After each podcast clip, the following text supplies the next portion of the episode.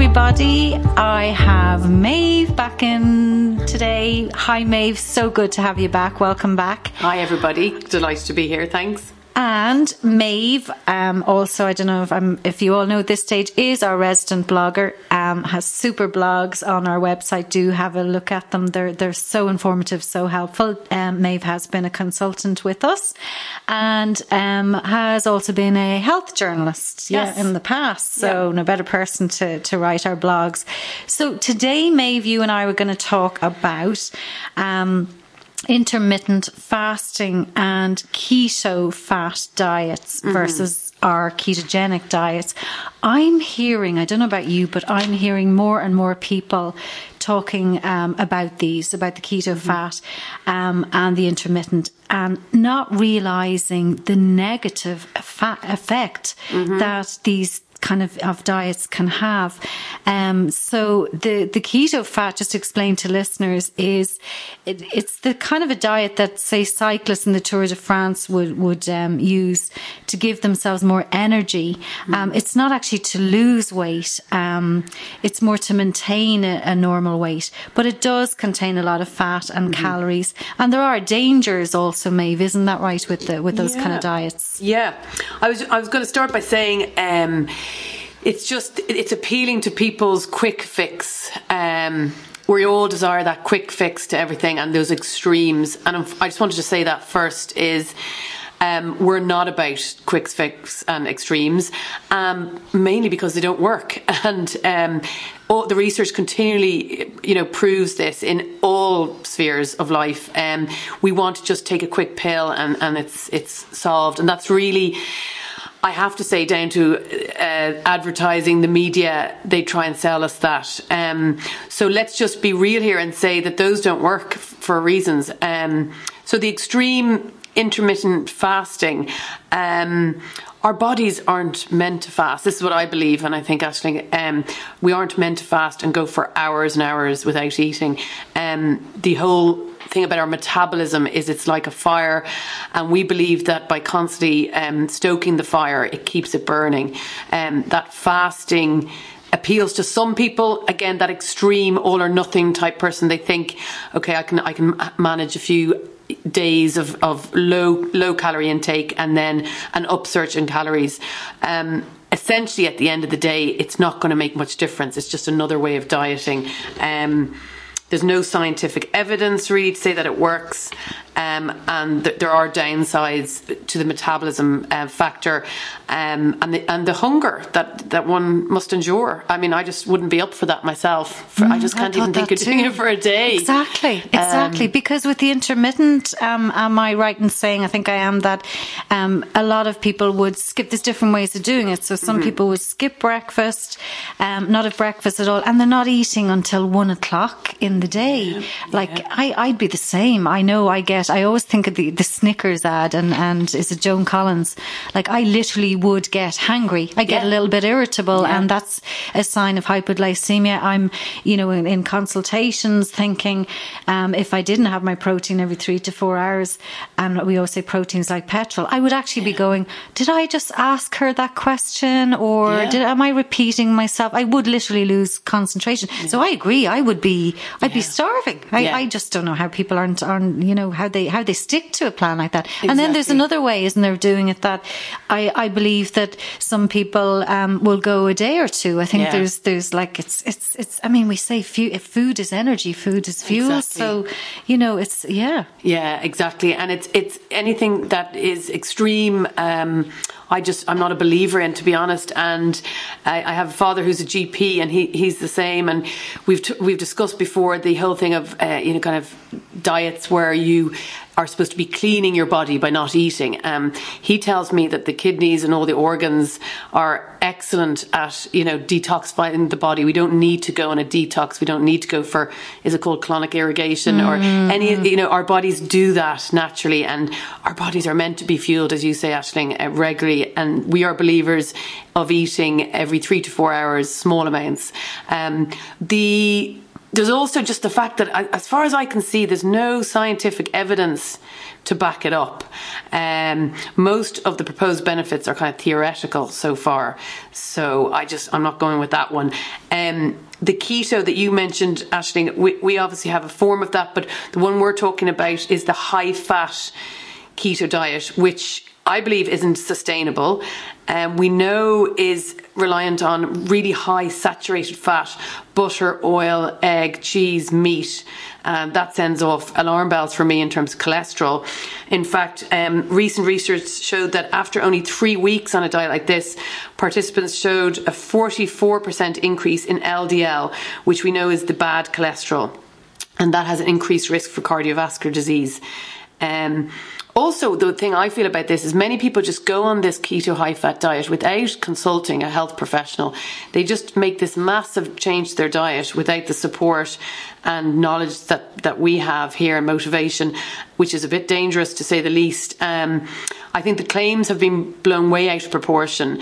It's again another extreme restrictive diet mentality, which uh, we are not believers of here and also just as an aside the the heavy reliance on they seem to push a lot of red meat and processed meats um, sausages bacon that kind of thing for breakfast.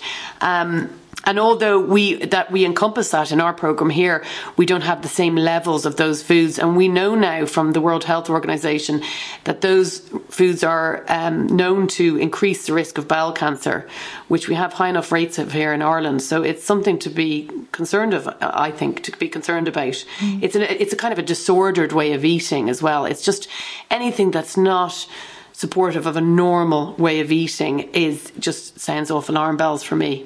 So there's yeah. a lot of negative health um, side effects um, mm-hmm. there for, and I've also um, heard raised insulin levels, damaged pancreatic cells.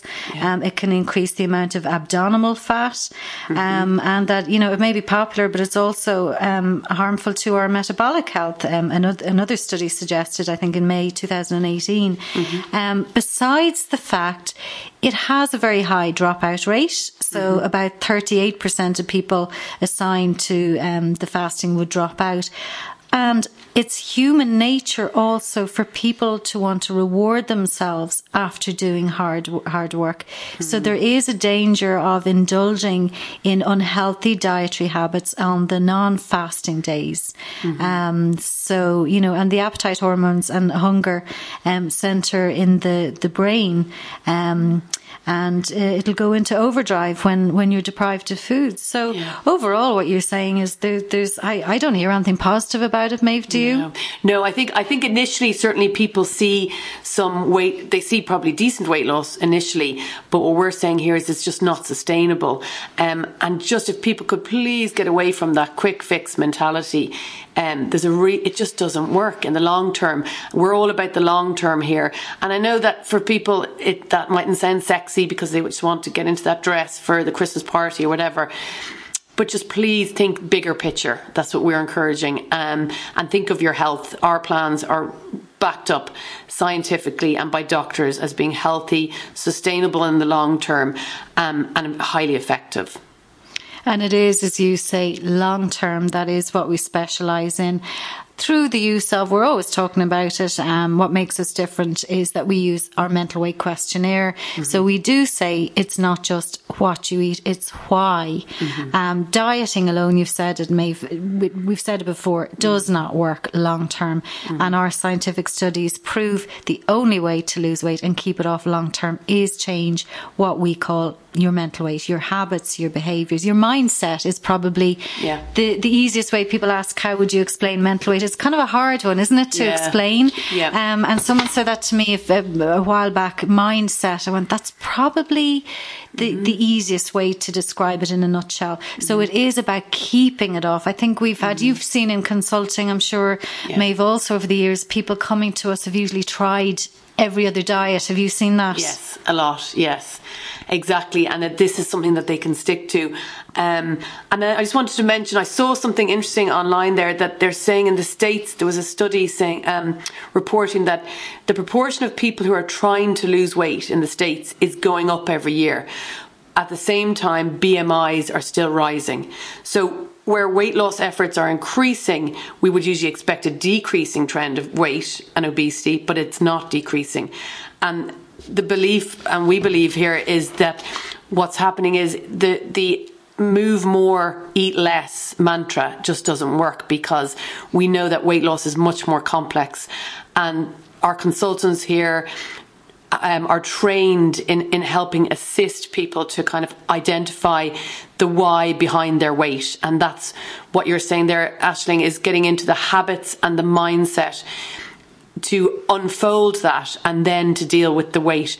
But just saying to people, eat less, move more, it just doesn't work. And in fact, people are getting fatter on that advice. So, listeners, I think, uh, thank you, Maeve. You've given us a lot of research there. Um, stay away from what we would call another fad diet. There's been so many fad diets over the years. I don't know, Maeve, do you remember the cabbage soup diet? The, I do. Oh my God, the things, yeah. the beetroot diet, yeah. you know, and there's, there's so many programs as well. Gosh yeah. almighty. I went online the other day looking for something. I don't know how many, um, programs are out there, how many, you know, weight loss coaches, whatever. But look at guys, we're 24 years, nearly 25 years in, in business now. Maeve's mm-hmm. been with us a long time also. Mm-hmm. And we've seen these fads come and go, haven't we, yeah, Maeve? Really. Exactly. So look at guys, we're still here 24 years later, still helping yeah. thousands of people. Mm. So I would, for your own sakes, I would encourage you don't go wasting your money on you know mm-hmm. programs that don't work and mm-hmm. and diets that don't work long term. Mm-hmm. You might, as Maeve said, get the short term results. Do go on our website um, if you want any extra information, and we now have also on our website an assessment um, tab. If you'd like to book an assessment, come in. Maeve mentioned it there that the girls and and the guys, this, the mm. team at Motivation are here to help. There's nothing fad about us. Exactly, we're all very down to earth, very yeah. I'm very passionate about what we do, mm. and we can guide you in the right direction. There's no nonsense about what we do. It's it's all common sense, really, isn't it? Absolutely. And, and most of us have struggled with our weight, um, and at times still struggle with our weight. So we, we're very empathetic, non-judgmental, and um, we understand the the ambivalence that people feel about losing weight. That they they think it's going to be incredibly hard, and they're going to have to give things up. But we go through that with them, and and that's one of the main um, object objects of our our first appointments is to try and discuss those kind of ambivalent feelings towards losing weight. But I can guarantee you that it's worth it. I think anybody who's ever lost weight and managed to keep it off will know how worth it it is. And I think you and I, Maeve, are going to, in another podcast um, at some stage, talk about negative programming and, you know, what stops us from taking that step.